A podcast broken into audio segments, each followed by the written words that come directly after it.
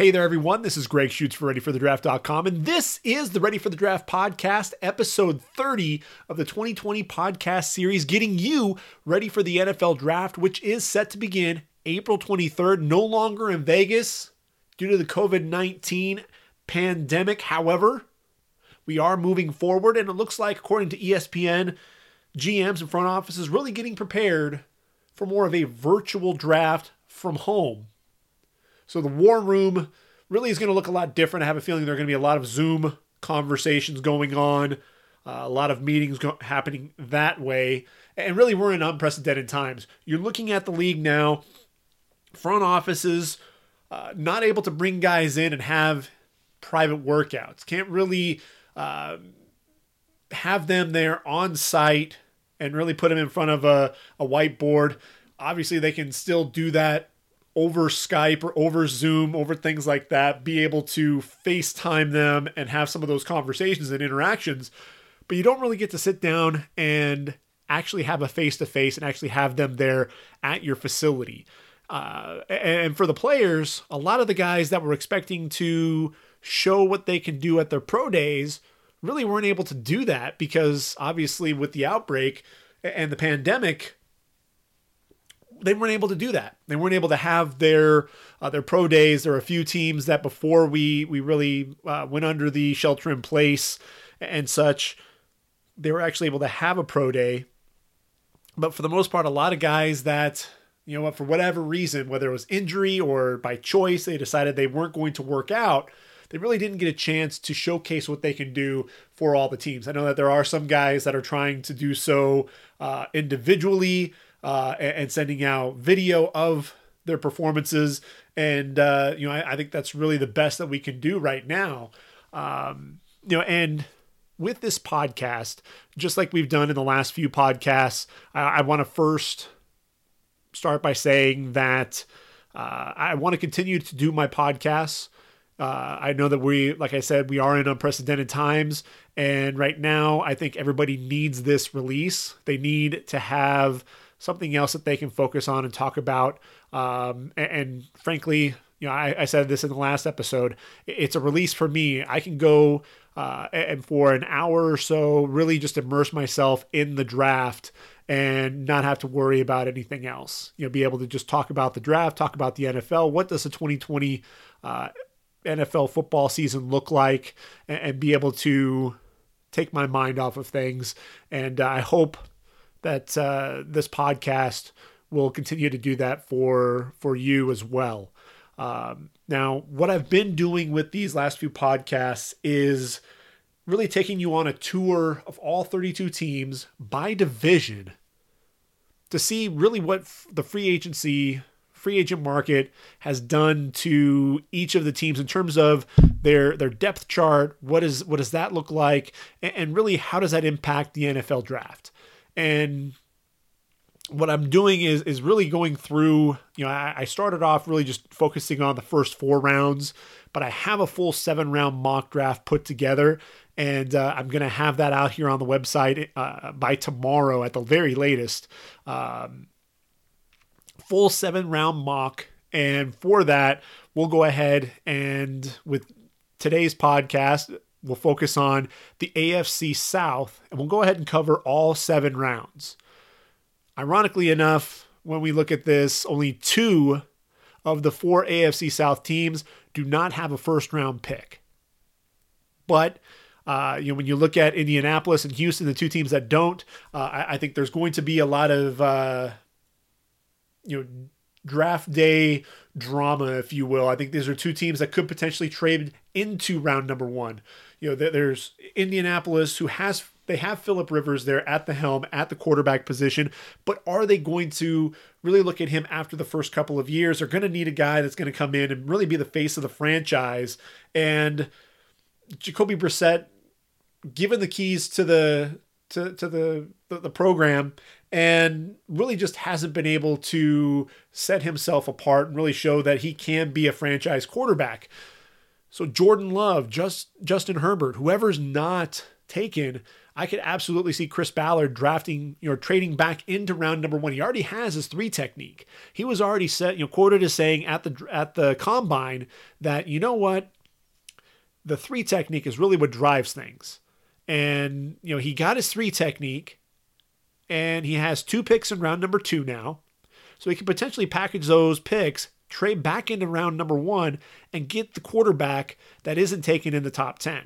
Um, you know, I don't see all, I don't see four quarterbacks being taken in, in the top ten. I think there will be three, and that fourth quarterback, whoever falls, whether it is Justin Herbert or, or Jordan Love, I think Chris Ballard will get his quarterback of the future. And then Houston, Houston trades DeAndre Hopkins to, to Arizona. I think that was a, a trade that shocked everyone. What was going on? You know, Bill O'Brien, uh, E S P N reported that Bill O'Brien said that DeAndre Hopkins was looking for a raise, a significant raise. And that was a big reason why he was traded. So, you know, Houston's going to be looking for their, for uh, their number one wideout. Who's that going to be? And will Houston trade in back, you know, trade into round number one? It's entirely possible. So we'll take a look at that. We'll take a look at who they, who might still be available in round number two, uh, based on my mock draft. Um, but we're going to go ahead and kick things off with Jacksonville, uh, and we'll move from Jacksonville to Tennessee and then Indianapolis, and then we'll close out with Houston, uh, really going through um, how the, the picks would be in, in order. And really, Indianapolis has a second round pick before Houston. So that's why we'll go ahead and do uh, Indianapolis third, and then we'll close out with, with the Houston Texans. So Jacksonville, the Jaguars. Let's take a look at what's going on with, with them. Um, you know, I, I think this is going to be a pick that really is going to be interesting, uh, to say the least. Um, you know, I, I thought that, you know, twenty nineteen really saw the birth of Minshew mania uh, in Jacksonville. Gardner Minshew taking over for the injured Nick Foles. Breakout campaign at quarterback, but the Jags finished at the bottom of the A F C South, find themselves drafting in the top ten yet again. Uh, Jags finished in the bottom third of the league on defense, and their twenty-eighth ranked run defense was especially disappointing.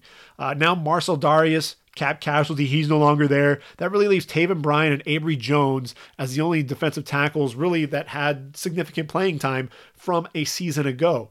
Now, if you look at the Jaguars and you look at them up front, they really haven't done anything in free agency outside of bringing in Ron, uh, Rodney Gunter, uh, free agent acquisition uh, from Arizona. But that's not really going to move the needle when you are talking about a, a run defense that ranked twenty-eighth in the league. I, I think Derrick Brown is a guy that the Jaguars, ha- they have to covet. They have to look at, at Derrick Brown and say, this is a guy who is really explosive, uh, the power, the, the the quickness off the football. This is a guy that has some uh, some freakish in, uh, measurables and, and just freakish ability out on the football field. But even with him off the board, I think they still go defensive tackle, because when you have an athletic specimen like Javon Kinlaw, big six five, three twenty-four pounder out of South Carolina, this dude can push the pocket from within as an interior pass rusher and can also be stout at the point of attack against the run. He's going to be on the board, and I think he can be a top ten pick. Now, Kinlaw, you know, he, he went to Columbia, South Carolina, as a JUCO All-American, became an instant contributor as a sophomore in twenty seventeen after shedding forty pounds. Um, named defensive M V P in twenty eighteen, racked up nine tackles for loss, four sacks, uh, and then finished the year with uh, with six sacks, named first-team All-American in, in twenty nineteen. Um, but those those stats don't tell the entire story. Uh, you know, Javon Kinlaw at times was was incredibly dominant at the point of attack. You know, th- this guy, first off, powerfully built and an intimidating presence who you want coming off the bus first. Um, you know, a, a tone setter there on the field, uh, very quick first step, uses that to get penetration off the snap, muscles through gaps, powering through double teams to, to collapse the pocket from within, a very powerful punch at the line to, to jolt his blocker, uses the club and rip move to beat his man, uh, who's now gotten off balance because of that. Um, and, and if you watch the Senior Bowl, this guy was virtually unblockable. Um, power and speed combo to win at the point of attack. And, and when you look at, at John Simpson, uh, Clemson guard, um, who's one of the better and more physical guards in all of college football and will be uh, a, a day two pick when it's all said and done. Um, he was repeatedly beating even him, uh, driving him back with a with a tremendous bull rush or, or using his quickness to beat him off the ball. And, and it was one of those things, you know, his Senior Bowl was just ridiculous. I would have loved to see him play in the game, uh, but he shut things down uh, before we could actually see that happen. Um, his strength allows him to bench press that interior lineman, get off that block, and disrupt the run plays. What makes him so difficult to, to handle is his motor never stops. He's always working to the football, doesn't take a play off. Um, you know, and, and he's somebody who uh, I, I look at Javon Kinlaw. I think he's a special player um, and a guy who can just wreak havoc in, in opposing backfield. seventeen tackles for loss, really uh, made an impact there in twenty eighteen and twenty nineteen. So fifteen of those seventeen tackles for loss coming in in those two seasons, and ten sacks as well. Eight pass breakups, uh, three forced fumbles, four fumble recoveries as well. So this guy know what, knows what to do when he gets there and, and is after the football.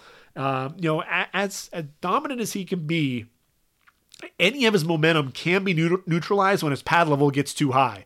You know, that's one of the things that we talked about with Derrick Brown. Derrick Brown would, would, would stand up at times off the ball. And when that happens, as an offensive lineman, I've got much more surface area to work with than if you're firing low off the ball. And when Kinlaw fires low off the ball, good luck trying to handle the, the, the speed and the power. Um, you know, I think Kinlaw does need to work on some of his technique, keep that pad level um, consistent, keeping it down. But he actually ha- you know, he absolutely has that athletic skill set to wreak havoc as a, as an interior lineman. Um, he's he's one of my favorite players to watch. I thought he was a guy who just continued as the season progressed, just got better and better. Um, you know, almost thirty-five inch arms, so he's got really long arms as well.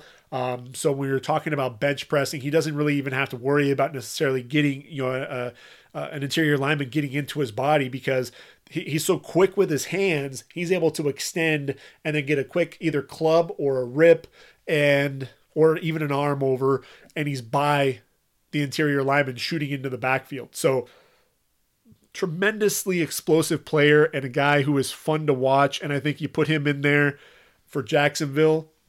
Javon Kinlaw is starting week one. So you take a look at, at Jacksonville. They have two first-round picks. Um, and so what are they going to do at number twenty?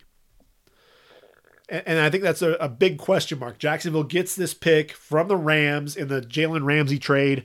Um, I think they have to uh, continue to address some of the pieces lost in the offseason.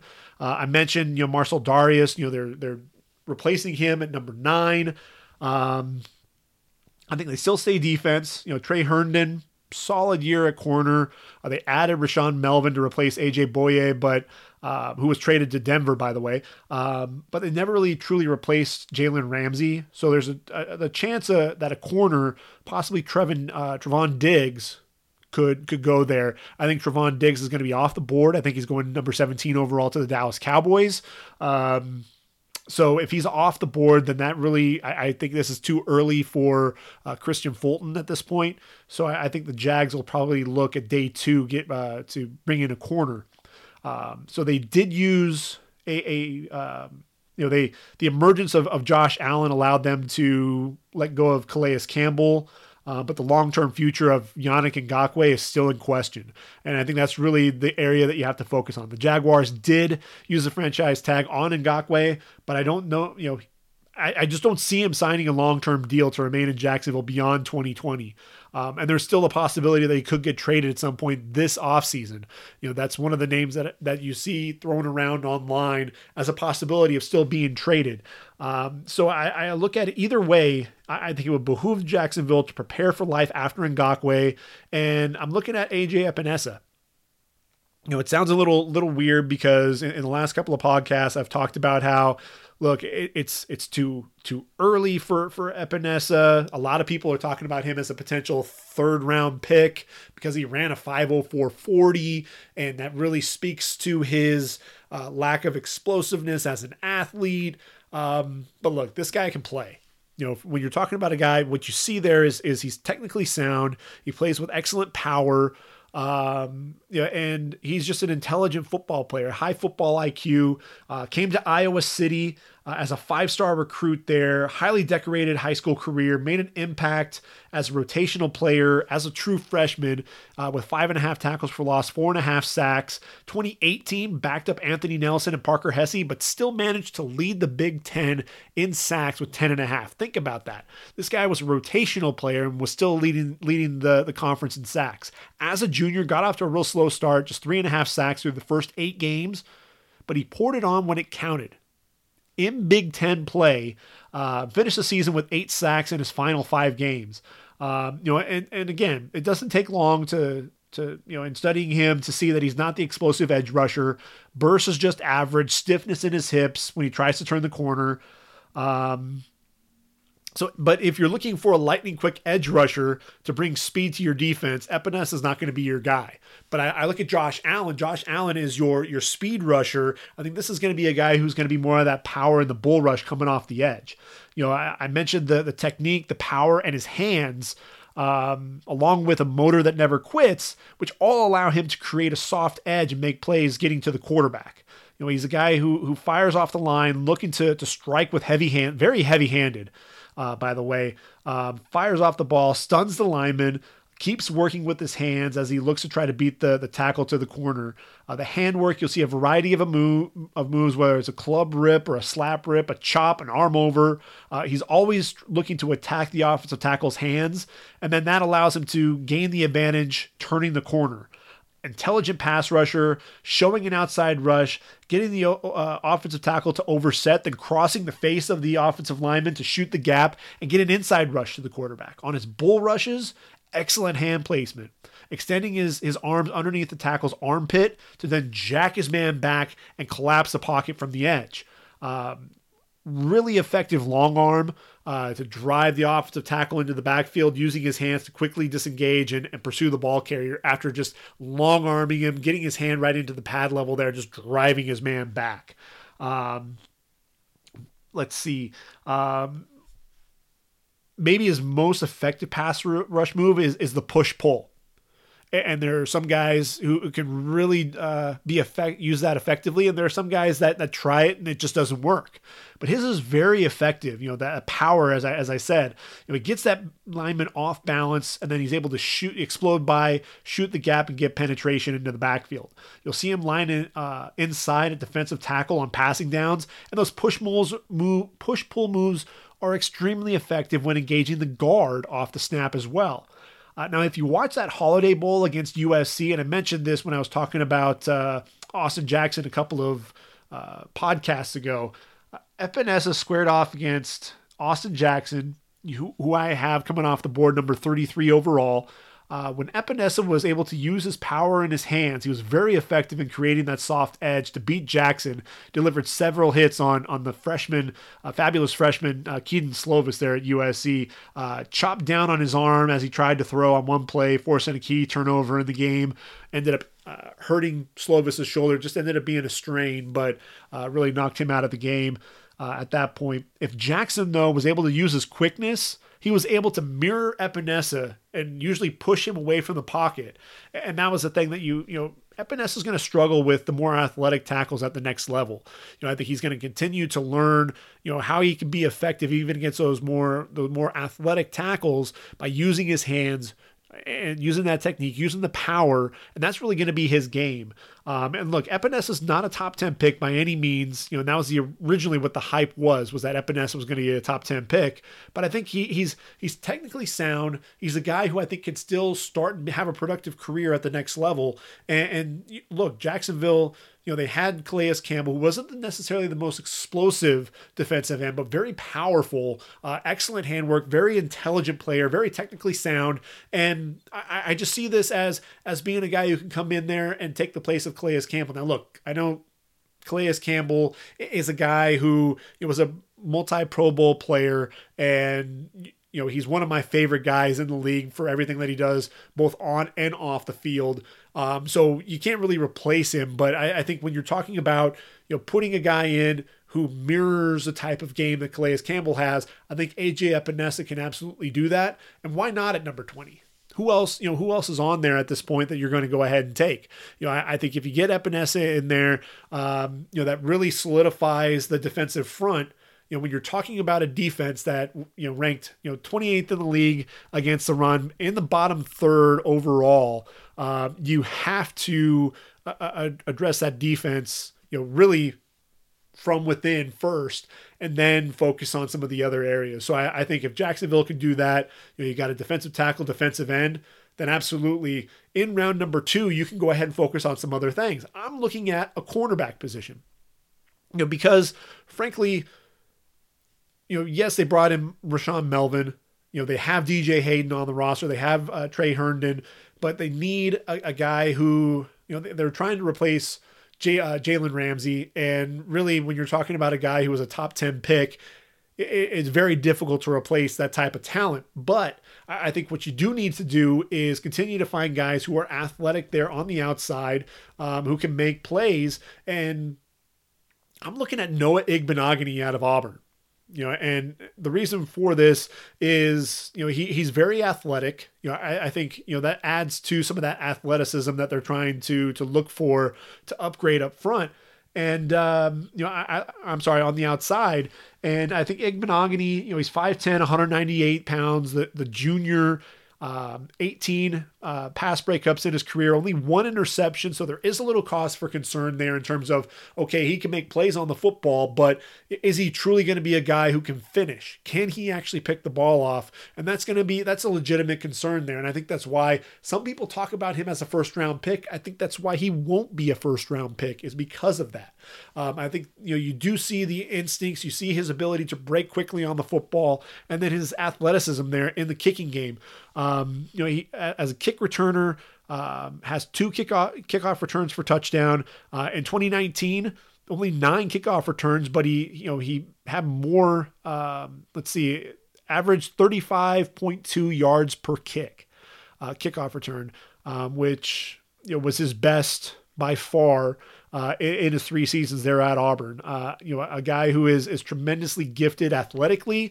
And I, I think, when you look at the group that they have there already, they don't have the athlete that that uh, Igbenogany is. You know, you look at, at Melvin, at Hayden, at Herndon. I, I think they're they're solid corners. I think they're guys who can play at the, obviously can can play, but I don't think they're as gifted athletically as Noah Igbenogany. Igbenogany ran a four forty-eight at the combine, a thirty-seven inch vertical leap as well.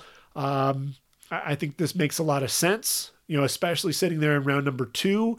Um, and frankly, I think the Jags continue to focus on their defense, you know, focus on, on really shoring up the defense a little bit. And uh, in round number three, I actually have the Jags taking a safety. Now you're looking at this going, all right, well, you know, offensively, they, they weren't a juggernaut. Why aren't they addressing uh, the offense? And, and just wait, we're, we're going to get there. We'll, we'll get to the offensive side of the football as well. Um, but in round number three, I'm looking at Ashton Davis, a, a, a safety out of, out of California, out of Cal, uh, Cal Berkeley, six one, two oh two. Um, Ashton Davis, you know, a track star there, uh, for the Bears, and, and a guy who I think could step in and really challenge, uh, you know, Jared Wilson, Um, for that free safety spot. You know, they have uh, Andrew Wingard, who I thought filled in nicely um, there for a time when, when Wilson went down to injury. But I don't know that he's going to be the long-term answer there if if there's issues there with with Wilson. Um, I, I just I don't know that, you know, Wilson had a decent year last year, but I think they, they can still do better. I think they can still have an upgrade there at the position. Uh, Wilson signed through the twenty twenty-one season, but I think, you know, you get some good depth there at the position.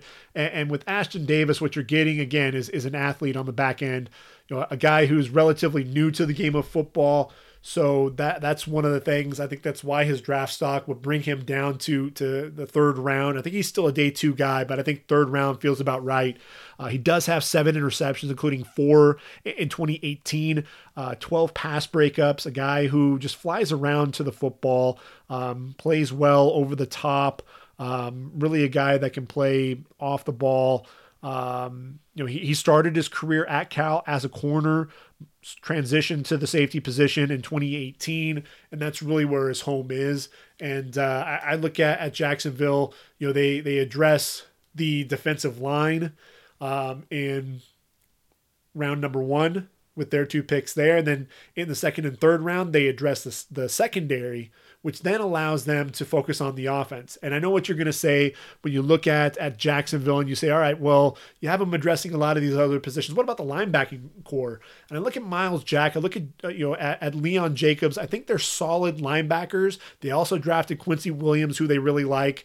And they brought in a middle linebacker by the name of Joe Schobert. If you haven't seen this guy play, you know, he he's he's really a lot of fun to watch. You know, at, at Cleveland, finally a Pro Bowler, uh, a guy who just, you know, he's a volume tackler, but he's so much more than that. He can drop into coverage. Uh, his presence there allows Miles Jack to move back outside, which is really where he should be. He was playing out of position last year, playing in the middle at times, and I think that really um, played into some of the issues that Jacksonville had on defense. So I thought Schobert, bringing him in, that really changed the whole complexion of the focus for the draft. They can focus on the other areas of that defense. And then really after that, let's look at, at the offense a little bit. So offensively, you're talking, okay, you got Gardner Minshew there at quarterback. Uh, what are they going to do on, on day three? And I think when you look at it, they need a, a tight end. You know, they have Tyler Eifert, Uh, who they, they brought in from Cincinnati. Um, so it tempers this a little bit, and there's still a chance that, you know, you may move off of the tight end position. Uh, they brought in Josh Oliver a year ago uh, from San Jose State, uh, James O'Shaughnessy on the roster. Um, but I'm still looking to try to find another, another pass catcher for Minshew. Uh, and I'm looking at a guy like Hunter Bryant out of Washington. Now, Hunter Bryant, this was a guy who was a favorite target of, of Jacob Eason's, and a guy who just made a lot of explosive plays. So I was expecting him to light it up at the combine, but he ran a four seven, four forty. And so that was, you know, cause for concern. He did put up two twenty-five twenty-three times, so there is some strength to this guy. Um, his three cone drill ran a seven oh eight uh, three cone drill, which uh, was second fastest only to uh, Adam Troutman, uh, the, the, the big uh, six five tight end out of Dayton, who I have going to the Patriots. I think that's a match made in heaven. Um, but I look at, you know, Hunter Bryant, he's six two, two forty-eight. And when you have a guy who's six two, some people had him as a, a you know, mid day two pick, but when you're running a four seven four, look, Evan Engram was six two in the six two to six three range, and he ran in the four fours at the combine. Ultimately, was a first round pick. Um, you know, Hunter Bryant, not that type of not type of player. He's kind of a big bodied receiver, really. When, you know, that was how uh, Washington utilized him, and uh, you know. Th- That's where I, I see him, at least initially, you know, until he continues to work on his blocking. I think that's initially where you're going to see him, whether it's lined up in the slot, lined up on the outside, try to take advantage of some of the mismatches there on the outside. Uh, and really, you know, his breakout year was his, his junior season in twenty nineteen, fifty-two catches, eight twenty-five yards, and three touchdowns on the year. Uh, a guy who averaged over sixteen yards per reception in his career with the Huskies. And I, I look at it, I just think you need to continue to find weapons for Gardner Minshew. And so Hunter Bryant, um, there are teams that are going to be looking for tight ends, either at, you know, end of day two, early on day three. I think you got to get your tight end while you can. Uh, and some people will say, well, why not get a wide receiver right here? I, I, I think you can really, you know, there's enough depth to where you can wait just a little bit to get a, uh, uh, to get your wide receiver. And, and so in round four, Jacksonville, you know, they, they, their first, first pick there was at one sixteen. They get a second, uh, fourth round pick, and that's one thirty-seven. They got that from San Francisco, and here's where they get the receiver, K J. Hamler out of Penn State. Now, if you recall, a couple of podcasts ago, I had K J. Hamler going to Cleveland, and I had him going in round number three, and I looked at that. The more I looked at it, the more I watched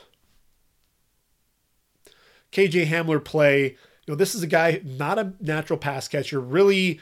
Um, you know, he's, he's a guy who is explosive getting down the field, but the hands, you know, the drops. He doesn't look comfortable. Um, very, you know, very much a body catcher at times. So the explosiveness, absolutely there, but he he does he has such inconsistent hands that it really worries me.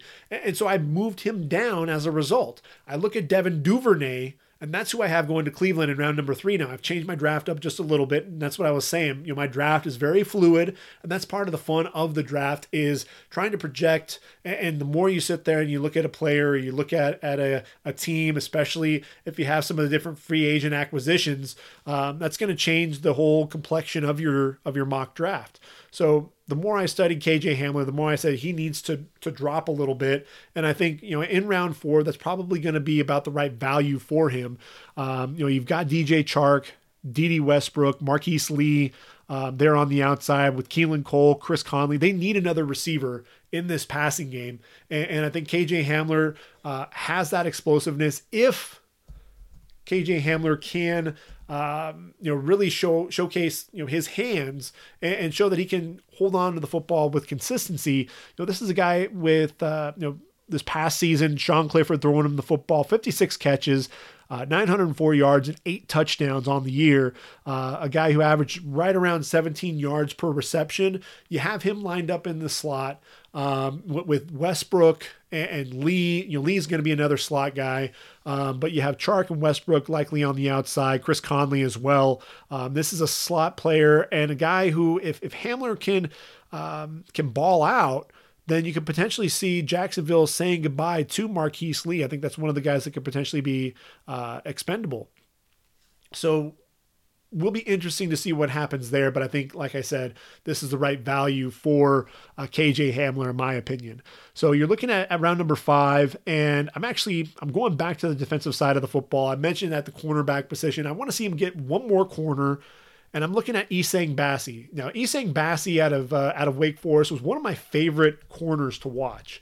Um, and I think, you know, a big part of that was because of his, um, just because of his aggressiveness, a guy who you know, was willing to come up and, and make plays um, and, and uh, come up and tackle, very physical tackler, has two hundred twenty-seven tackles in his career, twelve and a half tackles for loss in his career as well. So a guy who likes to make plays behind the line, especially in run support, uh, but the ball skills are absolutely evident. You know, five interceptions in his career, but forty-five pass breakups. And when you're looking at that, that's sixteen in, in twenty seventeen, fifteen in twenty eighteen, and eleven in twenty nineteen. Also had three as a as a, a true freshman in twenty sixteen. I mean, a guy who, you know, just very consistent with his ability to make plays on the football. You know, he, he'll he'll gamble at times. He'll get beaten. Um, you know, he's five nine, one ninety-one. Um, ran a four four six forty at the combine, thirty-nine and a half inch vertical leap, exceptional athlete. And look, Bassi could potentially move into round number four. If he falls to round five, I think this is really good value for the, the Jaguars. And if you get Bassi in there to, to team with Igbenogany, um, then you're talking about, okay, Melvin, Hayden, Herndon, Igbenogany, and, and Bassi. You've, in my opinion, you, you've upgraded your, your cornerback position, um, this offseason um, tremendously, you know, and, and again, one player isn't going to replace Jalen Ramsey, but when you're able to bring in that, that type of depth to the position, I think that's one of the things, that's a way that you can uh, account for losing a player of, of uh, uh, Ramsey's status and, and, you know, his, um, his loss isn't going to impact them quite as much, I don't think. Um, so you look at the offensive line, still in, in round number five, their second, fifth round pick. And, and I'm looking at, at uh, Alex Taylor, the big six eight tackle out of uh, South Carolina State. Now, why are they looking, why are we looking tackle here? They did take Jawan Taylor a season ago. He's manning the right side. You look at Cam Robinson over on the left side.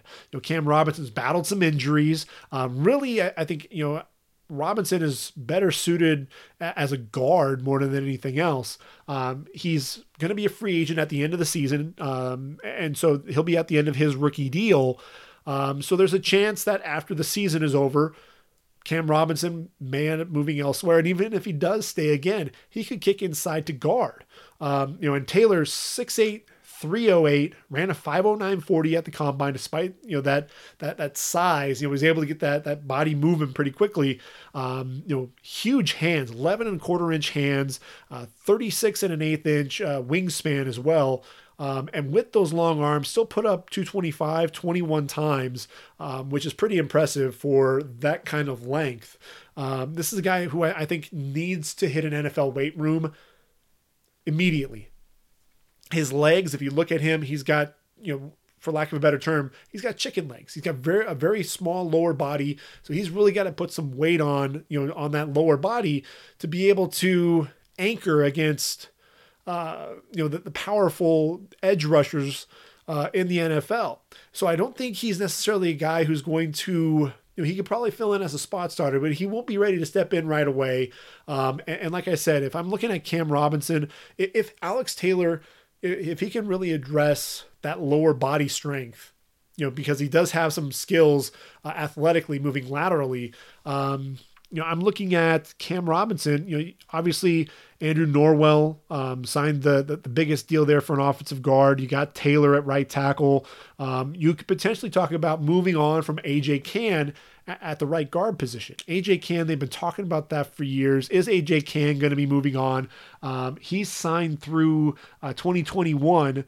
Um, so there's a good chance you could see, if Cam Robinson is re-signed, you know, he may stay there at left tackle for another year, allow Alex Taylor to really fully develop, and then let A J Cann walk, move uh, Cam Robinson to guard, and let Alex Taylor man that tackle position. As it is, there's no depth behind Robinson at left tackle, so immediately Alex Taylor would be the backup there at left tackle, and hopefully uh, Cam Robinson can stay healthy. So that's really what I look at for Jacksonville in round number five. Now moving on to round six, and uh, well, you know, I'm looking at another receiver. You know, again, trying to form, find more weapons. And so I'm looking at this and looking at some of the, the dynamic here with a lot of these receivers, a lot of explosive guys and uh, on the roster. And I was looking for a guy who um, could be at that potential possession type receiver. And I'm looking at uh, Benjamin Victor uh, out of Ohio State, six four, one ninety-eight, uh, really long arms, over thirty-four inch arms. Um, ran a four six forty at the combine, only put up two twenty-five nine times, um, you know, which is, you know, is a bit of a concern. That four six forty, you know, not a burner, but I, I, at Ohio State, these receivers, they run exceptional routes. You know, whether it's Terry McLaurin to, to K J Hill, you know, these guys run tremendous routes, and Benjamin Victor is is no different. And, you know, I think he's one of those guys, you know, was kind of the forgotten man um, when you talk about um, Ohio State receivers. And Victor, you know, in his career, uh, just eighty-three receptions, you know, had thirty-five this past season uh, for thirteen, one thousand three hundred forty yards, you know, five seventy-three this past season, eighteen touchdowns though, uh, six this past season. So average sixteen point one yards per reception. So a guy, you know, he knows how to get open, can be that weapon.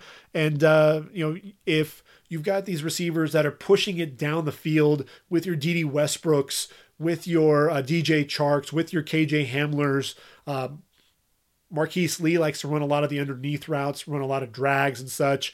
And I, I think this could be another possession receiver, a guy that is going to find ways to get open. And I think just looking for a different dynamic, I think, you know, that'd be the right value for Victor in, in the sixth round. I think some people have him going higher, but I think sixth round would be nice value at that point. Um, so staying in the sixth round, I think they finally go with, with a linebacker, um, because, you know, frankly, I, I I think there are other needs that they really need to shore up. And, and I'm looking at uh, Daley Harding out of Illinois, six one, two hundred thirty pounds. And Harding, look, um, really got one year to shine there in uh, Lovie Smith's defense there with the Illini. But, man, did he produce. Um, you know, one hundred forty-nine tackles, second in the in the country uh, to Evan Weaver, uh, fourteen tackles for loss, also three interceptions uh, on on the year. Uh, two of those were brought back to the house a- as well. So a, a guy who not only can make plays on the football, but, you know, was making some big plays there for the Illini, who finally made it to a bowl game. Um, you know, he was one of the main reasons why Illinois was so effective defensively in the Big Ten. And uh, I look at Harding. Look, he he wasn't invited to the combine, but you know, that's okay. You know, not everybody at the combine is, you know, not everybody uh, who's not selected for the combine, um, you know, they, there's still a chance for you to, to get drafted. Usually what ends up happening, if you're not, not uh, invited to the combine, you're probably more than likely going to end up being a, a sixth or seventh round pick. And, and I look at Harding, he has some versatility. He's a guy who, who played in the middle there for, for the Illini, but I think he could probably move outside and be an outside backer. Um, you know, whether it's strong side, weak side, you know, I think he can potentially move Miles Jack over to the strong side if, if Harding were to be the weak side backer.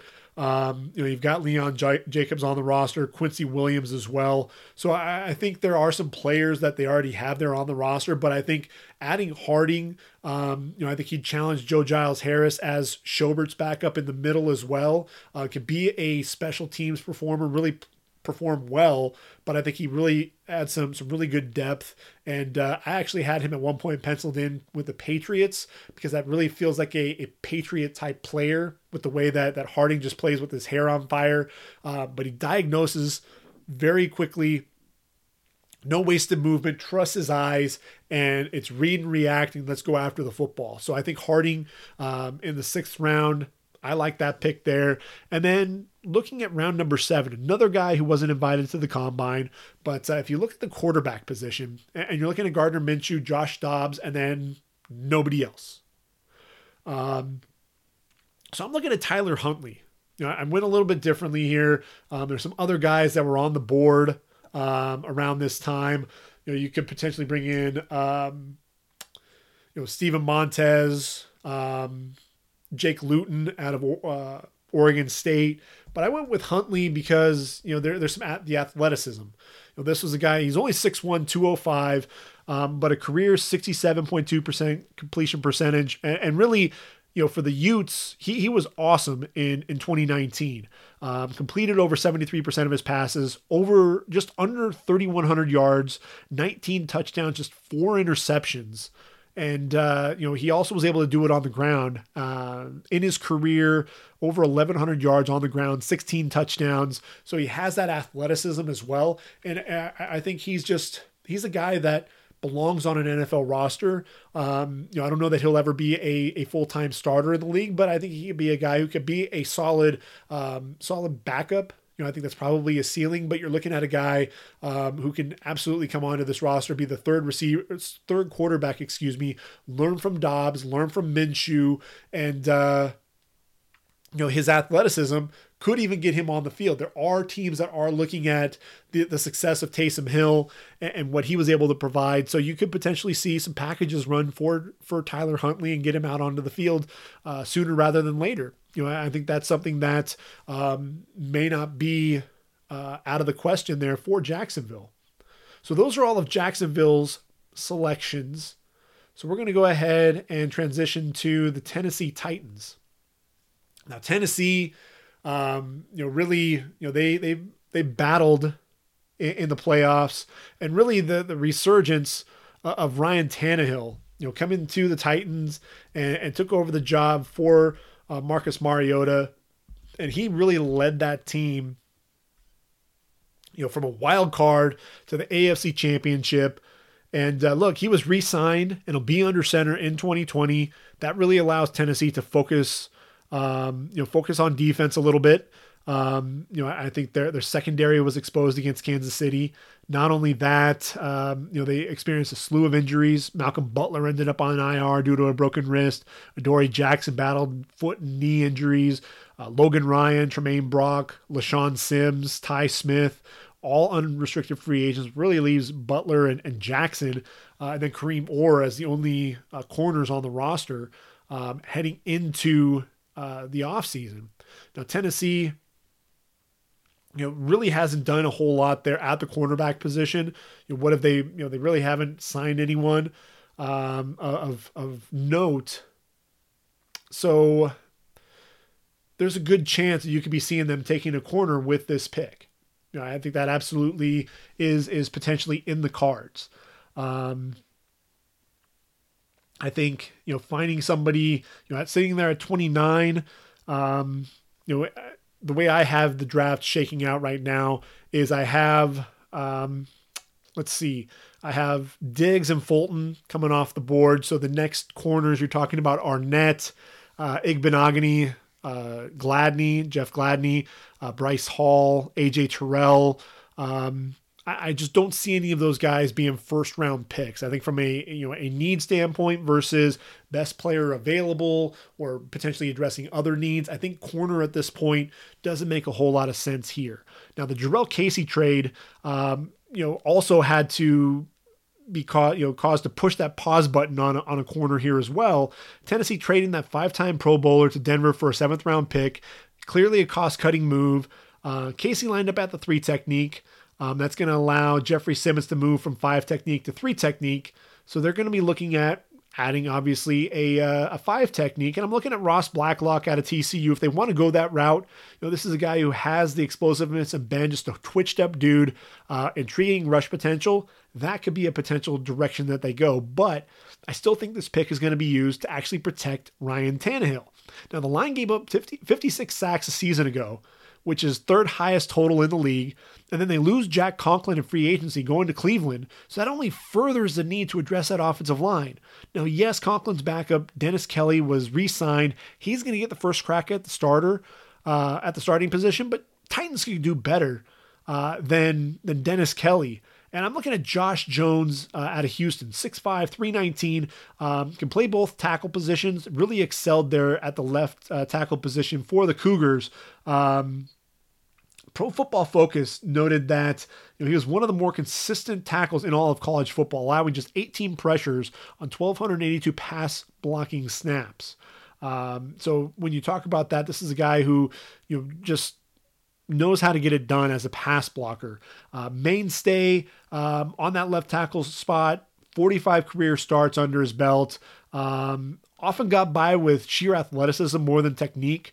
So I think that does need to be cleaned up Um, by the the N F L position coach, um, but he absolutely has the the lower body flexibility required to bend at the knees, maintain leverage, very light on his feet for a guy his size, able to fire quickly out of his stance, has a lateral agility to easily move uh, mirror defenders, both on an outside rush and with counter moves back to the inside. Not only do you see him um, see it throughout the season, but the lateral quickness was also on display at the Senior Bowl. Um, continually showed quick feet to, to pick up Kenny Willekes and Alton Robinson back inside on counter moves. Has the strength required to absorb the edge rusher's punch um, coming off the edge, and maintains active hands. Will lose his anchor at times, um, and he'll start bending at the waist, starts lunging and leaning, getting himself off balance. I think his kick slide is effective when he gets a deep set and takes the proper angle to beat the defensive end to the edge. Uh, but what'll happen a lot of times is he'll take more of a shallow uh, kick slide, and sometimes they'll end up only, you know, even being horizontal. When you're doing that with an edge rusher that's coming off the edge and really attacking that corner, he's going to beat you off the edge. And so that's one of the things he needs to make sure that he's cont- consistently getting that deep set um, in, in his pass sets in order to really wall off that defend that defensive end coming off the edge. Um, you know, I, I think he, he will also get a bit overzealous at times with his, and will overset, which also leaves him susceptible to being, getting beaten inside. Um, and look, you know, Houston was always known for its passing, but it was really the running game where I thought Jones was really able to show off some of his athleticism. Um, often a lead blocker for the running back, getting out in front on the edge to kick out the linebacker, uh, drive him all the way to the sideline, easily climbing to the second level, locating the defender under control, sealing off his man. Um, and when he maintains leverage, and this is another guy who, you know, his pad level wants to rise at times, but if he can maintain leverage, he can generate a lot of movement in the in the ground game, which has to be music to to the ears of Derrick Henry, uh, you know, their beast, uh, you know, running the ball. Um, you know, and look, you know, Jones, you know, he does need a bit of development to his game. And uh, I think, you know, having Dennis Kelly on the roster, you know, can allow them to have him start, at least to start off the year. But you've got Josh Jones on the roster, and a guy who clearly has potential to start early in his career. And uh, I think he cleaned things up. He'll battle uh, Dennis Kelly for that starting position, and could potentially, you know, take over that starting role here uh, sooner rather than later. So when you look at Tennessee on day two, I think that's when you go corner. I'm looking at A J Terrell, and uh, to me, that um, that just makes a whole lot of sense. You know, I think some people have Terrell potentially coming off the board a lot earlier. Some are even saying potentially in uh, in round number one. And I actually had A J Terrell at one point penciled in my my mock draft, po- possibly even going round number one. And I just I didn't feel right about it. You know, I, I think it's one of those things when you talk about A J Terrell. I think the last memory you really had um, of him as a Clemson Tiger, um, it really left a lot to be desired uh, against Jamar Chase and L S U. Um, I do think that one game doesn't define a three-year career with more ups than downs. Um, his performances in the two previous games played a pivotal role in the Tigers' success. Look against uh, Virginia in the A C C championship. Uh, may have only had two tackles in the game, but he excelled playing with inside leverage, repeatedly turning to run with the receiver, pinning his man to the sideline, not allowing any separation, and taking away any option for uh, Bryce uh, Perkins, the quarterback. Then in the Fiesta Bowl against Ohio State, showed an ability to jump routes on the perimeter, to be disruptive at the catch point. Um, he's a physical press corner, likes to get his hands on the receiver early, jamming and, and remount, rerouting his man off the ball, does a good job in trail technique, um...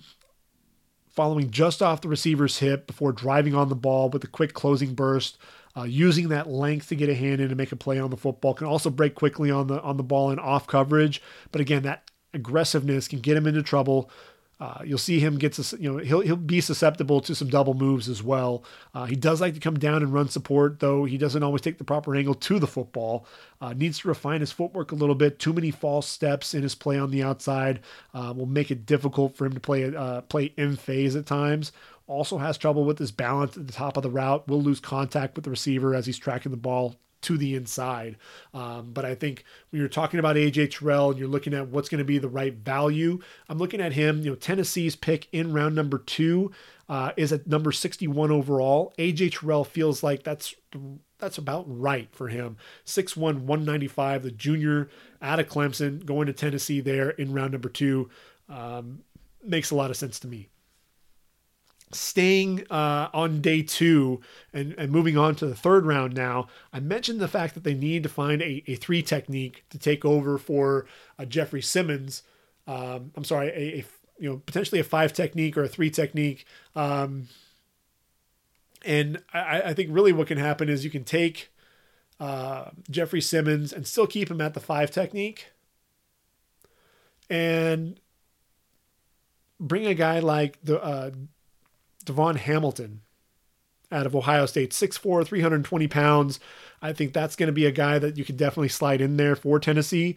And if you look at at them up front, they've got Daquan Jones at the nose tackle. They brought in Jack Crawford to man the defensive tackle position. Um, Jordan Williams is also there at defensive tackle. Um, so I, I think if Simmons stays there at, at the at the defensive end position, uh, the five technique, then Crawford and uh, and Devon Hamilton, I think, would be a nice duo there at defensive tackle. Now, Devon Hamilton, not really the more her- heralded among among the defensive linemen there at Ohio State, but just a guy who consistently got the job done. You know, I, I think he's pretty athletic for a guy his size. Um, you know, a, a guy who was more of a, a role player, didn't always start.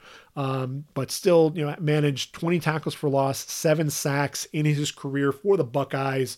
And, uh, you know, at the combine, uh, Hamilton, sorry, I'm, my computer's a step slow here. So ran a five one, four forty, uh, bench pressed uh, two twenty-five, thirty-three times as well. So a guy who has a little bit of a short area burst coming off the ball and shows some exceptional power to his game. That upper body strength is something that he uses to his advantage, has pretty good hands, shoots gaps a little bit, can really, you know, muscle his way into the backfield. Um, so I, I feel like Devon Hamilton in round number three, um, that's good value there for Tennessee.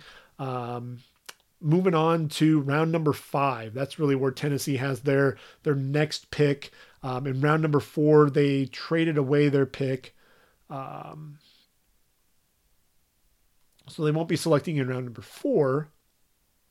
They traded away to Pittsburgh, number one thirty-five overall, went to Pittsburgh. So they're going to be drafting in the fifth round and one seventy-five overall. I think you need to find another edge rusher. I think when you look at Tennessee and you have Harold Landry, uh, you brought in Vic Beasley to, to team up with him. And uh, Vic Beasley, obviously, you know, you're not really sure what you're going to get. Is he going to uh, replicate his his sophomore uh, campaign there where he went double-digit sacks for the Falcons? Really hasn't lived up to that since. And that's really the biggest concern that I have at the position is, is you know, is he going to really um, return to that type of form, or are you going to have a guy who's going to underachieve and not really live up to the billing? That's the biggest concern.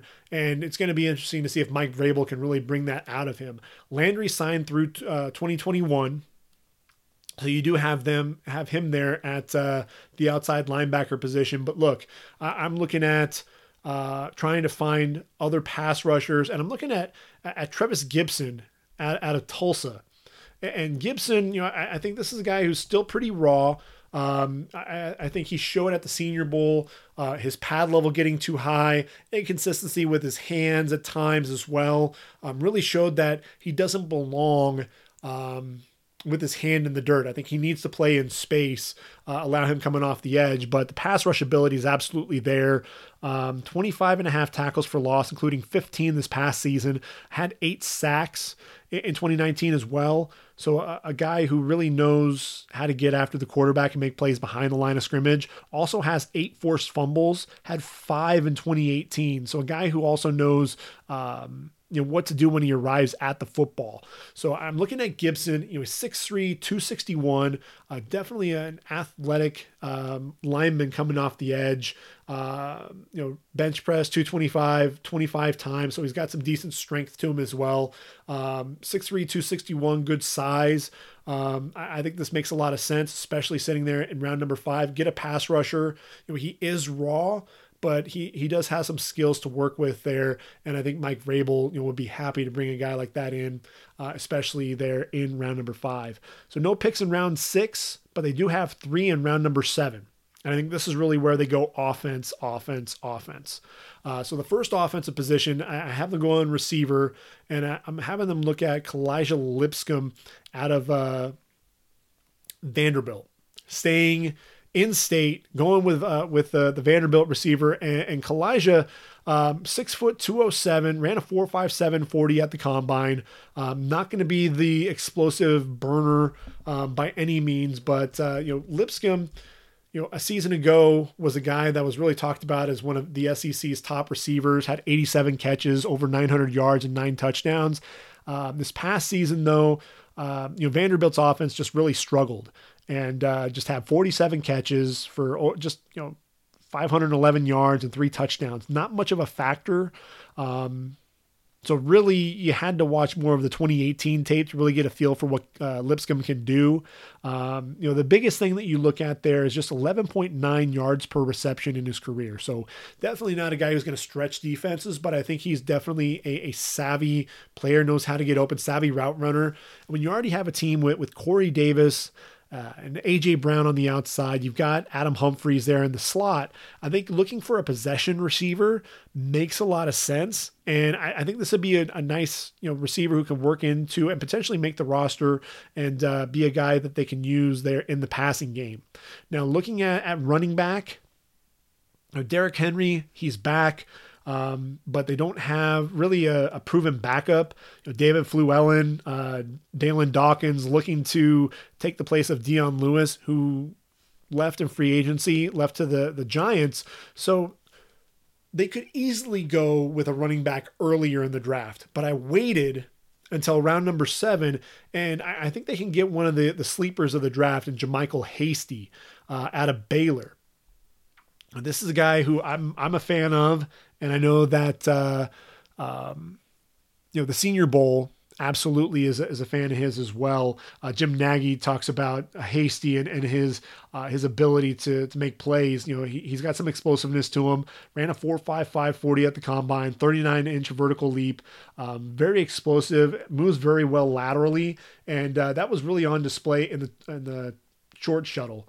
Ran a four oh three short shuttle, which was the fastest among the running backs who actually did the did the drill. Not everyone did the drill, but uh, four oh three is exceptionally fast. So he's quicker than fast, you know, five eight, two oh five. I think he can be a, a complement um, to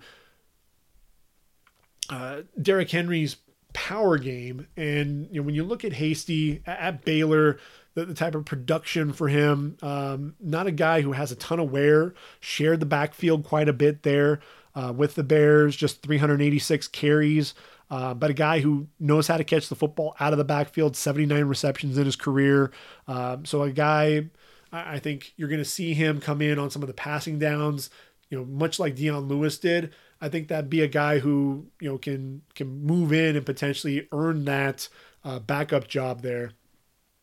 And then I decided to, to look at that quarterback position for their final pick in, uh, in the seventh round. And uh, you've got Tannehill and you've got Logan Woodside on the roster. You need another quarterback. And I, I played around with a few different quarterbacks here. I, I looked at Jake Luton, uh, just didn't really fit what, what the Titans want to do. Um, I looked at Steven Montez, athletic quarterback, but I think there's some inconsistency to his game as well.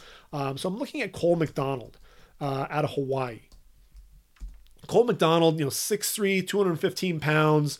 Uh, the junior, um, you know, if you listen to my podcast during the season, I talked about this guy. Um, you know, he started off the year very disappointing. You know, the first, all most of his interceptions were thrown in the first couple of games. Had four in the opener against Arizona. Um, was actually benched in favor of uh, Chevin Cordero, the the freshman, and uh, he bounced back. And this was a guy who led Hawaii to to the bowl game, um, six just under sixty-four percent completion percentage. You know, he had been a, a career um, what fifty looks like fi- about fifty-eight percent completion percentage prior to twenty nineteen. Uh, over four thousand yards, four thousand one hundred thirty-five to be exact, thirty-three touchdowns and fourteen interceptions. But again, a guy who I thought as the season progressed um, really put his his skills on display. And, um, you know, I'm looking at him. He has this really long windup. And that's the thing that I think for him, um, if he's going to get drafted, he's going to have to show teams that, look, I can throw the ball down the field um, with accuracy. Um, you know, I, I can make these throws. I, I, you know, I can throw the, I have a big arm. I can throw the ball down the football field as well. Um, but the biggest thing for Cole McDonald is that, that, that throwing motion. Can he shorten it up? Because if you have that long looping motion, you know, then, you know, you don't have that quick release. And if you can't get the, get rid of the football in this, in this day and age, um, you know, you're, you're really going to be in trouble. So I look at him and, you know, had seven games with three plus touchdowns, uh, had three four hundred yard games, had six touchdowns against Navy. Um, you know, he, he's a guy to me that, uh, and that was in twenty eighteen. You know, I'm just, I look at Cole McDonald, a guy that down the stretch for Hawaii was really a guy that performed and performed well. And I'm stalling a little bit because I'm trying to bring up uh, what he did down the stretch. And so in his final, final few games uh, against San Diego State, Army, Boise State, and, and B Y U, you know, this was a guy who, you know, of the, The, the fourteen interceptions through just two, but in those games he had eight eight touchdowns, eight touchdowns, just two interceptions, um, and they won three out of those four games. The only loss coming to Boise State, um, and that was in the um,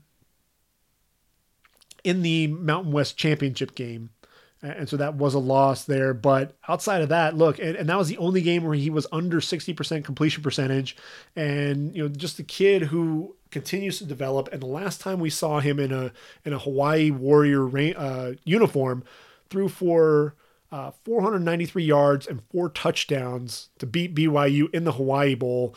Um, a, a kid who I, I think is going to get drafted because of his ability to rebound.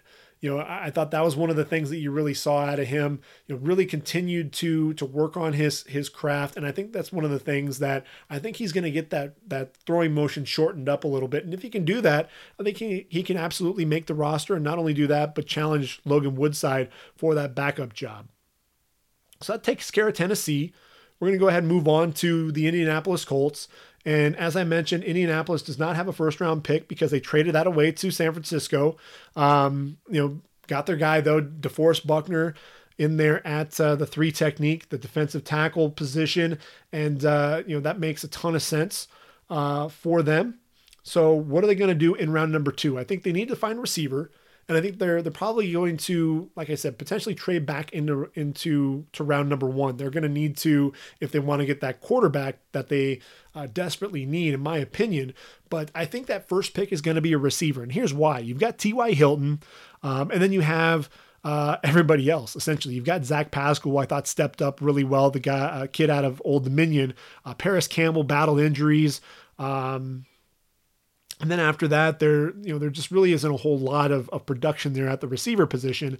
And so when I look at at the receiving, you know, you've got depth at the position. They could potentially um, look at getting a receiver later on in the draft, but I think you want to try to get one of the the top ten wideouts if you're sitting there with two picks in round number two.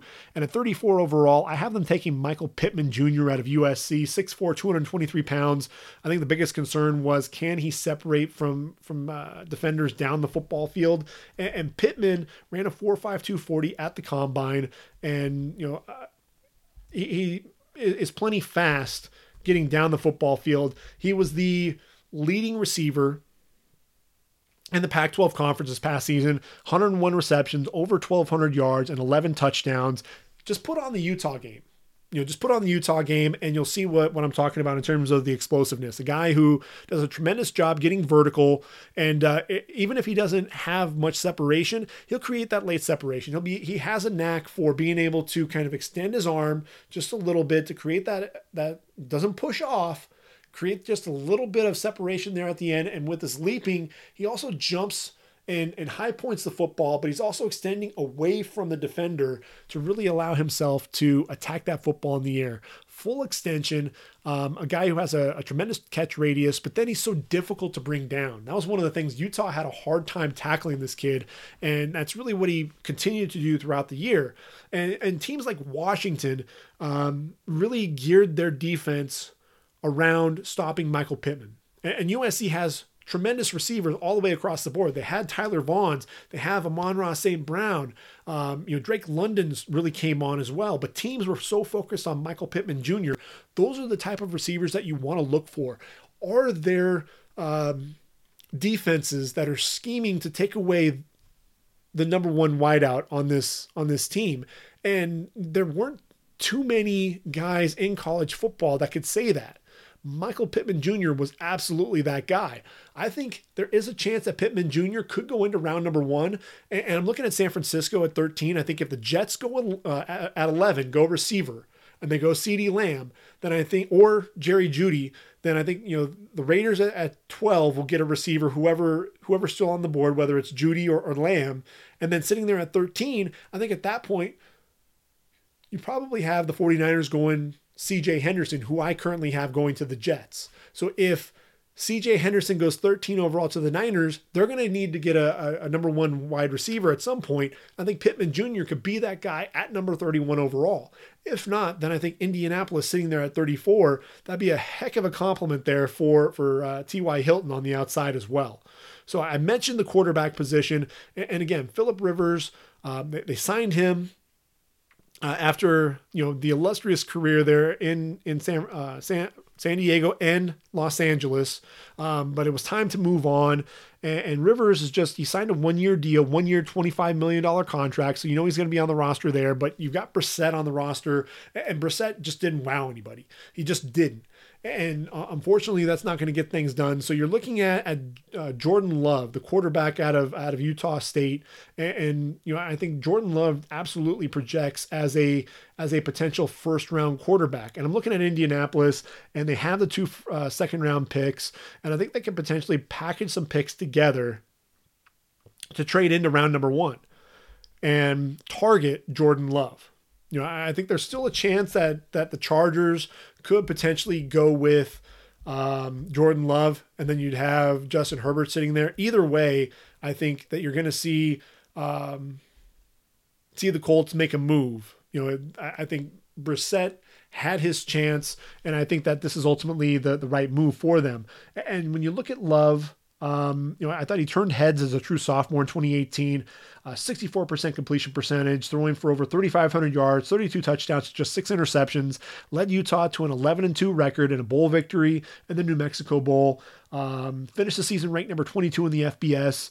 Aggies' high-powered attack uh, scored at least forty points in nine other thirteen contests, featuring seven players with at least twenty receptions, along with uh, the one thousand-yard rusher in, in Darwin Thompson, now with the, the Chiefs. Ascending prospect at the end of the season, showing off his arm strength, athleticism outside the pocket, also tremendous touch and accuracy. Uh, but twenty nineteen was really difficult for Love. You know, the team had to replace nine offensive starters, including four All-Mountain West Conference offensive linemen, along with his head coach, Matt Wells, moving on to, uh, to Texas Tech, took his offensive coordinator with him. In comes Gary Anderson, uh, lost five uh, leading receivers, Uh, including Thompson as well. They accounted for one hundred seventy receptions for over twenty-three hundred yards and twenty-eight touchdowns. In fact, his only returning receiver with ten-plus receptions was little five eight Jordan Nathan. So that led to just a sixty-one percent uh, completion percentage, thirty-four hundred yards, twenty touchdowns, but seventeen interceptions. And he was also cited for marijuana just prior to the uh, the Frisco Bowl. Um, so there are a lot of issues that were going on um, with Love. And I think he's hoping that teams will look past the miscues, because when you look at him, he's a natural passer, possesses that quick release, ball comes out in a hurry with tremendous velocity, confident passer, not afraid to use a variety of arm slots to to fit the ball into, into tight windows. Um, attacks the middle of the field with precision, showing an ability to put the ball out in front of the receiver, um, to hit him in stride, has a touch to place the ball over defenders up the seam, um, has excellent ball placement on back shoulder throws as well, putting the passes outside and away from the corner, making it nearly impossible to defend. Um, can also put enough air under his deep ball so that his receivers can run into the pass uh, and they don't have to break stride. Um, you know, I think the biggest issue in twenty nineteen was his ability. You know, he lacked anticipation, staring down his targets, and I, I think really he felt the pressure. You know, this was a guy who, you know, went from from being a star for the Aggies to, I, you know, he's got a brand new uh, receiving core. He has a you know new coaching staff to deal with as well. Um, you know, he made it easy for defenders to really get a jump on the football. Um, you know, his consistency, you know, in, in twenty eighteen, eight multi-touchdown games, just one game with, with more than one interception, completed sixty percent of his passes in, in ten of his thirteen games. But in twenty nineteen, Love had six games with at least two touchdowns, but five games with multiple interceptions, completed sixty percent of his passes in just seven of the thirteen games, had four games with a completion percentage below fifty-two percent. But I think most of that drop in production um, was due to him just pressing, trying to do too much, trying to make plays when they aren't there.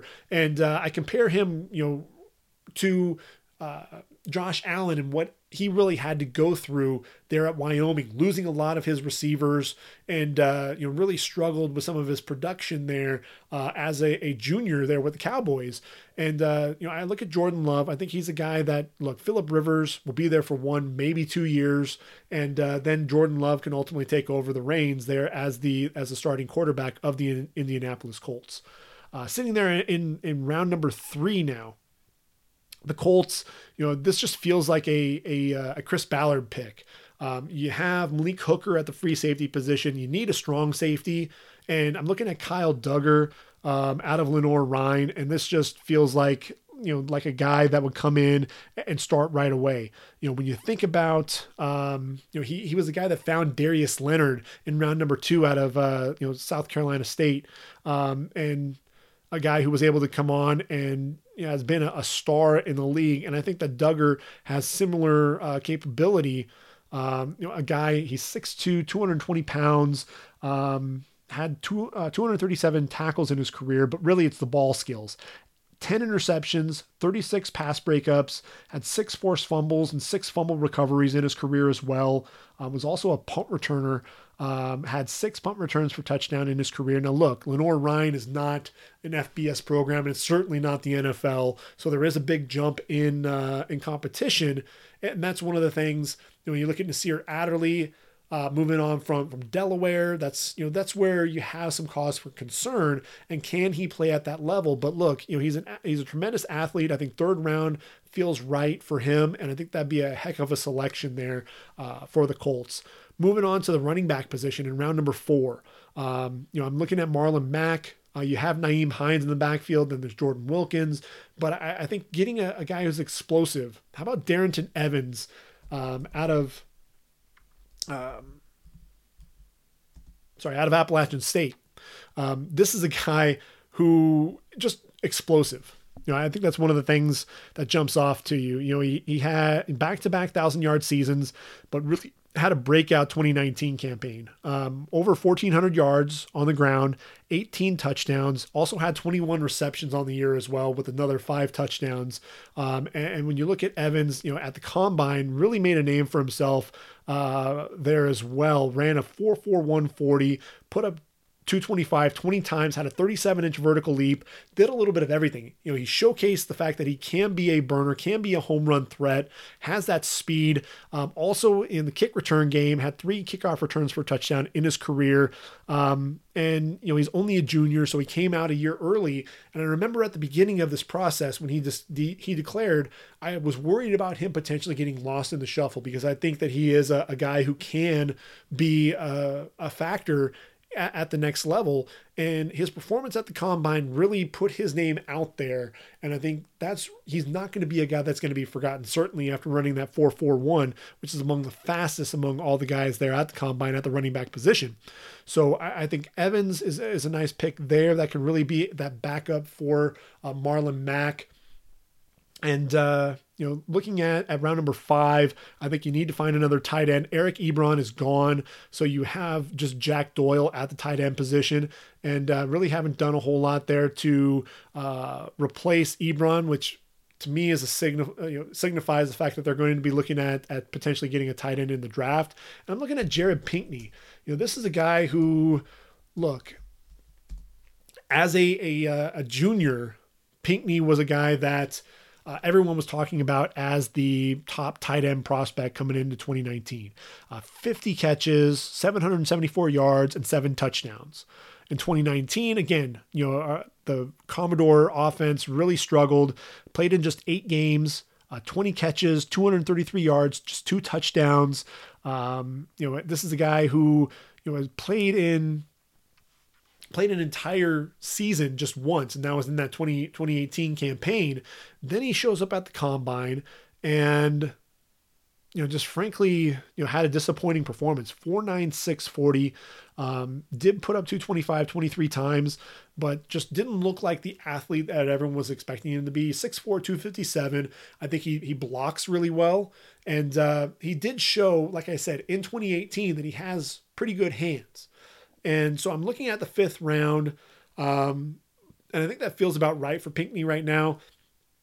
He's not the top tight end prospect, not by a long shot, but I think, you know, the ja- uh, I'm sorry, the, the Colts at this point, looking at uh, addressing some of those other areas and finding some of those other needs. If Pinkney can live up to uh, that, you know, what he did in twenty eighteen, and he can really return to that form, I think, you know, he could end up being a steal there in uh, in day three. So looking at, at round number six, I, I think they end up addressing the defensive line. And, and with Indianapolis, um, you know, they have uh, Kimoko Toure and, and Justin Houston there at the defensive end positions right now. Uh, Ben Banigou and uh, Al-Qadim uh, Muhammad also there up front. Um, I, I think they need to go with one more pass rusher, get really round out that, uh, that group. And, and I'm looking at Bryce Huff.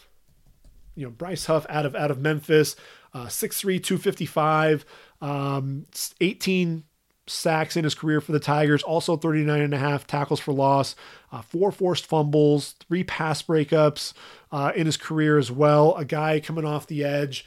Um, didn't we didn't get to see him at the Combine, was not invited, but uh, a guy who I think has some scheme versatility as well. He can play defensive end and probably drop in, in as a linebacker as well. Um, but a guy who's just sneaky good, getting after the quarterback, coming off the edge. And I, I, I kind of like the pick. I, I think this is a guy who, um, if he can showcase um, some of that pass rush ability, I think he's someone who's just, you know, they're going to have to keep him on the field. Um, so at one ninety-four, they go Huff, and then Indy has another pick. Um, in round number six, and that's at one ninety-eight, getting that pick from Dallas. And I think they go Raekwon Williams out of Michigan State, six four, three oh eight. Um, you know, really a high cut guy. I think that's one of the things that you definitely see. And, and because of that, he struggles with his center of gravity and struggles with his pad level. And that's really what, what stifles any, any type of a movement in his game. But, uh, when he fires low off the ball, um, he can be exceptionally, um, disruptive. He could potentially come off the board much sooner than the sixth round, but I think some of that consistency to him, I thought that he he didn't, he just looked like an average athlete at the combine as well. That was one of the things that kind of worried me when I watched him. He is really high cut. And then, so watching him in some of the drills just didn't really look natural with any of his bend. Um, ran a five oh four forty, which isn't bad for a guy his size. Um, you know, just twenty-five and a half inch vertical leap and uh, just a, uh, one oh one, uh, one oh one inches in the broad jump, um, seven point seven two three cone drill. Uh, so just a lot of numbers that weren't all that impressive, you know, at, at the defensive tackle position. And look, you know, you're not talking about a guy who's going to be running the, running the ball for forty yards or running, you know, down the field forty yards, but you're still looking for some of that lower body explosiveness. And he didn't really offer a whole lot of that. Um, so I really want to see him, you know, with his production, you know, twenty-nine tackles for loss, uh, eleven and a half sacks, eight pass breakups in his career. Uh, also three forced fumbles. Uh, a guy, look, you know, in, in twenty eighteen had fifty tackles at the defensive tackle position, forty-eight in twenty nineteen. So very active as well. Um, you know, it's just, you can, there are concerns about his athleticism. And that's really the biggest thing for me that could dissuade teams from taking him earlier than the sixth round. I think it, it feels right. Um, you know, because when you look at, at Indy, they have Buckner, then there's Grover Stewart at nose tackle. You've got uh, Danico Autry, Sheldon Day, you know, a lot of guys on that roster who, do, who don't weigh three hundred plus pounds. So you get a guy like Raekwon Williams at three oh eight, add some more size to that, that line. You know, Indy can get pushed around on the inside, um, you know, because they, they were more of a speed team. You get some more power there on the middle. And if Raekwon Williams can really fire off the ball and, and uh, keep his pad level low, he can anchor at the point of attack and uh, absorb some, some of those blockers. So finally, we're going to move on to Houston. And again, you know, they they, um, they don't have a first round pick. Um, they traded that away. And uh, so you're looking at Houston, round number two, which receiver is going to be available. That's really going to be the biggest question, because I think they have to go with the receiver uh, with their first pick. And I'm looking at Brandon Ayuk out of Arizona State, six foot two oh five. Ayuk ran a four five forty at the combine. One of the things that you see from him is he's got some of the longer arms at the receiver position, over thirty-three and a half inches, um, forty inch vertical leap as well. So when you're talking about the um, the catch radius, he absolutely has that. And uh, look, Ayuk at Arizona State this past season, um, he did only spend two years there with the Sun Devils, sixty-five catches, um, eleven ninety-two yards, which is eighteen point three yards per reception, and eight touchdowns on the year. And so when you you take that guy, he ha- he has that ability to stretch defenses a little bit. And you're looking at uh, Will Fuller, Kenny Stills, Randall Cobb, Uh, as your top three receivers there in Houston. And, uh, you know, some guys that can be vertical threats, but I, I don't think any of them have the, um, the playmaking ability that uh, Brandon Ayuk has. You know, a guy that can be explosive on the outside, can move inside, um, and, and he's not going to be DeAndre Hopkins, but I think he can absolutely be that, that number one receiver that they're desperately looking for at this point. Um, so Houston, after Ayuk, you're looking at uh, defensive end position potentially. And uh, when I look at Houston at the defensive end position right now, they've got J J Watt, obviously, but not a whole lot beyond him. You know, there's Angelo Blackson, Charles Omenihu um, is a, a, a prospect that I like, but I think you need to find another defensive end. And I'm looking at Marlon Davidson, you know, out of, uh, out of Auburn. I think this is a nice pick sitting there in round number two towards the end. And uh, Davidson, you know, very active, tremendous athlete, ran a five oh four forty at six three, three oh three. Um, you know, he, he actually bulked up for the, for the combine and showed that he can be a, an athlete, just, you know, despite adding that additional size. Um, so I thought that was absolutely impressive. Um, a guy who, you know, was able to bend you know, surprisingly coming off the edge despite his size, eleven and a half tackles for loss, uh, six and a half sacks in twenty nineteen, had twenty-eight tackles for loss and fourteen and a half sacks in his career, nine pass breakups, uh, three forced fumbles, three fumble recoveries uh, for his totals as well. You know, a guy who can be extremely powerful coming off the edge, but He he played defensive end there at Auburn, and really I think he's going to be a, a five technique in the thirty-four defense, and you put him opposite J J Watt, you know, it just makes a lot of sense to me.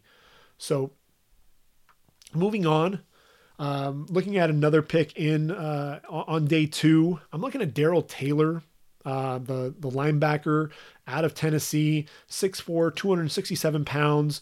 Um, and the reason for that is if you look at Houston, uh, they have Whitney Mercilus. And then after that, you know, you've got uh, uh, Brennan Scarlett, Duke Ejiofor, uh, Jacob Martin. Um, but I, I think they need another pass rusher. They need a guy who can really come off the edge. And that's one of the things that Darrell Taylor is absolutely able to do. Um, you know, he struggled against, uh, you know, Jedrick Wilkes, who really dominated him the entire game. But this is still a guy who can bend coming off the edge, um, use uses his hands pretty well. Um, you know, twenty-six and a half tackles for loss, but nineteen and a half sacks, including um, at least eight sacks in each of the last two seasons. Um, you know, a guy who bends very well. I think he's going to be a guy who's more of a situational pass rusher. That's really his his staple, was getting to the quarterback, you know, being able to really just let things go, uh, extremely quick coming off the football, and uh, can turn that corner, get to the edge in a hurry. Um, so I think that makes a lot of sense for Houston sitting there in round number three. Um, and round number four, I'm looking at uh, at that center position. You know, I think that's one of the areas that they could potentially upgrade. There's Nick Martin sitting there right now. Um, and, and I think Houston uh, with Martin, um, you know, he's signed through through twenty twenty-three, I'm sorry, twenty twenty-two, I signed a three-year, uh, thirty-three million dollars contract, but I still think that's an area that they could potentially uh, upgrade. Um, I, I think Max Sharping, you know, was one of my favorite tackles in, in last year's draft. I'm happy that he's starting at the left guard position, but they also need an upgrade there at the right guard position. Zach Fulton has struggled, um, and I think that's an area that they really need to improve upon. And so I'm looking at Nick Harris out of Washington. You know, uh, Harris isn't the, the biggest guy. He's just six foot one um, and, and three hundred pounds. Um, but ran a five one forty at the combine, and a guy who was a leader there for, for the Huskies up front. You know, from his time, from, from the time that he was a freshman, Nick Harris was the guy that came onto that, you know, and it was really more Nick Harris more so than, than, Than, than Trey Adams or uh, Caleb McGarry. It was Nick Harris that everyone talked about. And this guy, you know, was kind of that junkyard dog there in the middle. Really, you know, a, a guy, a presence there at the pivot, but he also has experience at guard. So I think you could actually put him in at the guard position there, uh, take over for Zach Fulton potentially. And Nick Martin, you know, I still have some concerns there, and, and you could potentially move him over there to that center position. So in round number five, you know, I, I did mention that uh, they did make that trade for David Johnson. You know, you've got Duke Duke Johnson there as well as kind of that pass catcher. But, uh, you know, uh, Karan Higdon uh, as another back there. I, I'm just, I'm looking there. I think they need another running back, you know, to be perfectly honest with you. And I'm looking at LaMichael Pirine out of uh, out of Florida. And Pirine, for me, you know, he ran a four six, two forty, not all that impressive, but he did have a thirty-five inch vertical leap. So, you know, he's quicker than he is fast. Did bench press two twenty-five uh, twenty-two times as well. So he has some strength, some upper body strength to him as well. But, you know, what really jumps off the film when you watch LaMichael Pirine, he has good vision um, and, and his cutback ability as a runner. Um, so that really, when you look at the combine, and I talked about the combine really being an area where you can um, validate what you saw on game film, and that really, you know, rings true with Pirine. But uh, the hands, you know, seventy-two receptions, including forty this past season, uh, five touchdowns in the passing game. Um, you know, he, he has, you know, limited wear on his legs because he shared the backfield with with a number of running backs, just four hundred ninety-three carries, uh, just over twenty-four hundred yards and twenty-two touchdowns in his career on the ground. Um, I think that this is a guy that can be a weapon in the passing game for them as well as on the ground. You already have Duke Johnson there, and I think you add uh, LaMichael Pirine to that group, and you know that that really gives Deshaun Watson another weapon um, out of the backfield. And, and David Johnson and Duke Johnson are only signed through twenty twenty-one. So I think adding LaMichael Pirine is some, you know, a bit of insurance there, and being able to land a running, running back like Pirine um, in the fifth round would be a nice, a, a nice selection. And then, you know, they don't have a pick in round number six. So moving on to round seven, they have three picks in round seven. And I think they go defense, defense, defense. Absolutely. Um, I think they need another pass rusher. Um, you know, as we mentioned previously, I think they double up there. Um, and I'm looking at Teepa Naliai. You know, Teepa Naliai out of uh, uh, Utah State. You know, a guy who can be a defensive end if he needs to put his hand in the ground. But I think he really is going to excel coming off the edge. Um, in space, and uh, you know, had really a breakout twenty eighteen campaign, you know, much like Jordan Love did there for the Aggies. Uh, sixty-four tackles, thirteen and a half going for loss, ten sacks, a couple of interceptions as well, three pass breakups, three forced fumbles, and, and you know, the future really looked bright for him. But you saw a drop off in uh, in in production, just nine tackles for loss and five sacks.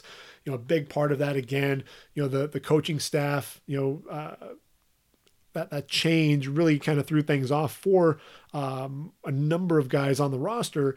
But I think this is a guy that can still come off the edge. He has pretty good length, um, six five, two thirty-five, a little light. Could probably, you know, he has the frame to put some more uh, some more weight and not really um, compromise some of that speed. Um, and that gives them another pass rusher off the edge. Um, I think at the nose tackle position, they have to find uh, some depth at the position. They have Eddie Vanderdoes right now kind of penciled in as as potentially the starter. Um, Brandon Dunn as another possibility. Um, I, I think they need to find another uh, nose tackle. And I'm looking at John Pennicini there out of Utah. Now, Pennicini, he's six one, three eighteen pounds. He played alongside uh, Leki Fotu, um, who really played the nose tackle position. But I think that Pennicini could absolutely be that nose tackle as well. Uh, very, you know, I, he was quick off the ball, quicker than I, I was really expecting him to be. Um, and, uh, you know, what's funny is, is he was actually, I think his measurements for Utah, six two, three thirteen, I'm sorry, three thirty-three pounds. So he slimmed down quite a bit for the combine. Um, if the those measurables were were accurate, you know, slimmed down for the combine, you know, a guy who, you know, uh, fifteen tackles for loss and, and five sacks in just three seasons with the Utes, um, you know, and, and he wasn't really asked to um, be that guy that was going to wreak havoc because he had Bradley and I, he had Leki Fotu, he had Francis Bernard behind him. You know, this is a guy who's going to take up a lot of blockers, you know, very physical at the point of attack, um, and, and a guy who has some short area quickness and can get into the backfield and pressure quarterbacks. And, and I think that's one of the things when you watch Utah play, you saw Leki Fotu, you saw Pennicini getting into the backfield and affecting the quarterbacks. Um, not always on the stat sheet, but you know, if you watch those games, you saw them making some of those uh, some of those plays. And, and so I think that's going to bode well for his draft stock. And then looking at the corner position in round number seven, um, Houston, they have Bradley Roby, they have Lonnie Johnson, they have Vernon Hargraves, they have Garyon Conley. So I think you're really set with four corners there. There's going to be a battle for that fifth cornerback. They have Phillip Gaines on the roster as well. Um, I'm looking at Josiah Scott out of uh, out of Michigan State, and, and Josiah Scott, he's he's a um, I actually had him coming off the board in, in the fifth round at one point, going to Denver, and moved him around. Uh, twenty-two pass breakups in his career, six interceptions. I think he's probably going to come off the board before the seventh round. Um, and so when it's all said and done, I'd probably move Josiah Scott around um, and probably not keep him in round number seven, especially with Houston drafting um, at the end of round number seven was really where I have him penciled in. And that was at uh, number two fifty-one overall, one of the compensatory selections. He is just five nine, one eighty-five, so a guy who's really going to be playing in the slot at the next level. But you know, I thought he was one of the better draft uh, eligible prospects for the Spartans. Um, so he can very easily come off the board much sooner. When you're looking at the at the draft class for the corners, you know, that's the part that's going to be interesting, is exact, exactly where he falls. Um, I think you know you look at that that group in the fifth round, fifth, sixth range. That's probably going to be where Josiah Scott's going to fall when it's all said and done. Um, so I don't think this is going to be a pick that I'm going to uh, hold on to for, for all that long. But, um, you know, that's where I have him penciled in at least right now. So that does it for the A F C South. So next week, and really when I say next week, it's going to be later on this week. Um, I'm used to saying next week, but uh, we actually have um, a podcast every couple of days leading up to the draft. We're, we're less than three weeks away from the draft, so we want to be putting out as many podcasts as possible to really get you ready for the N F L draft. And so we've got the N F C West next week. Um, and there I did it again. Um, but next podcast in a couple of days, we're going to go ahead and look at the N F C West. And uh, when you're talking about the N F C West, you've got Arizona, uh, the Cardinals. Are they going to go receiver? Not anymore when you got uh, DeAndre Hopkins. So I think they have to protect Kyler Murray. They're going to go offensive tackle. Um, whoever it's going to be on the board. Is it going to be Jedrick Wills? Is it going to be Mekhi Becton? Is it going to be uh, Tristan Wirfs? That's really going to be the discussion there for, for the Cardinals. Um, You also have Seattle. Um, what's the situation with Jadeveon Clowney? If you don't get Clowney, I think this pick has to be a defensive end. It's going to be probably Yetur, uh, Yetur Gross-Matos out of Penn State. Um, but if they do ultimately re-sign uh, Clowney, and it look, it's looking more and more like the market is coming down for him and he's lowering his price tag, that he's probably going to re-sign with Seattle, that's going to allow them to potentially look at that offensive tackle position um, and really focus on what they're going to do there um, at tackle. You know, Dwayne Brown isn't getting any, getting any younger. Um, they lost George Fant. They did bring in Brandon Shell, but is he really the answer at right tackle? I think Seattle could potentially go offensive tackle in round number one. San Francisco trading up to the number thirteen overall pick. Um, you know, I think they go receiver unless Lamb and Judy are off the board. Then they go corner, and then sitting there in uh, at thirty-one overall, if they go corner, they'll go receiver, possibly Michael Pittman. But I think if they get their receiver in um, at number thirteen. They could potentially address the interior of that offensive line. Who is the guy that I'm targeting for them um, at the number one thir- uh, thirty-one overall if they do get the receiver uh, at number thirteen? We'll talk about that here uh, in a couple of days. And then the Rams, without a first-round pick, um, really uh, limited in terms of uh, you know free agent, you know the cap ability. Um, they released Todd Gurley. I think they have to address the running back position. They have to to get better up front offensively as well. Um, you know, Andrew Whitworth is coming back, but um, and there's a big but there. He he is uh, getting really long in the tooth, so he's one of those guys probably only going to be around for another year. Um, you know, losing some of the guys up front um, after their Super Bowl Uh, performance, you know, that's really hurt them. So I think they have to address the offensive line.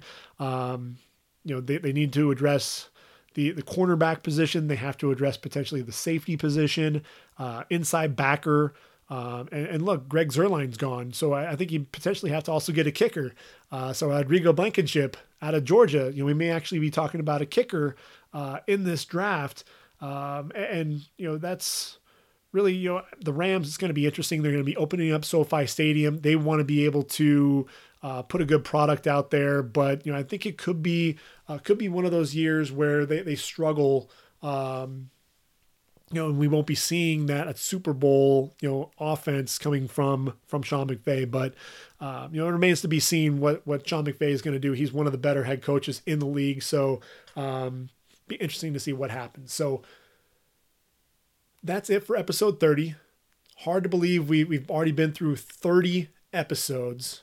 Episode thirty-one, I'm going to get it released hopefully here in the next day or two and uh, talk about the N F C West. We'll do the A F C West after that. Then we're going to go ahead and take a look at the positions. We'll do positional breakdown and, and try to get through as many positions as possible um, in each podcast. Really take a look at the positions and where I see Um, you know, the number of players going at each position, kind of take a look at the history of the position a little bit and, um, you know, where I see some of these guys falling and uh, break it down from there. So hope everybody has a great week. Stay tuned for more podcasts for Ready for the Draft and uh, we'll go ahead and call it a night.